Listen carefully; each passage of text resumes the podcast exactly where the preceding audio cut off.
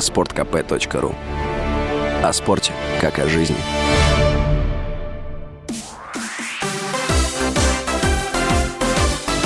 Новости спорта.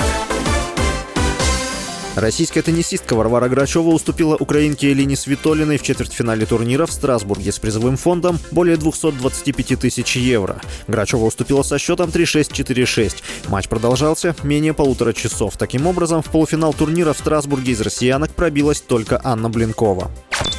Футболист Артем Дзюба поблагодарил руководство московского клуба «Локомотив» за новый контракт и пообещал, что постарается принести команде самые высокие места. «Еще пошумим», — написал Дзюба в социальных сетях.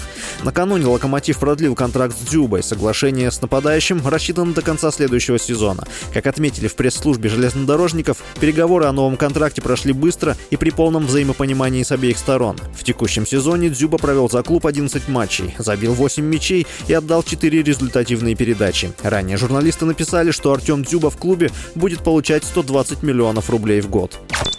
Французский тренер Зинедин Зидан отказался возглавить саудовский клуб «Аль-Наср». Об этом сообщает Футмеркато.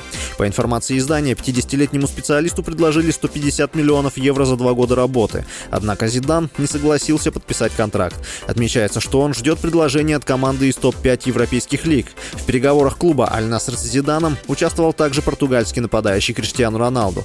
Он попытался уговорить тренера решиться на переезд в Саудовскую Аравию.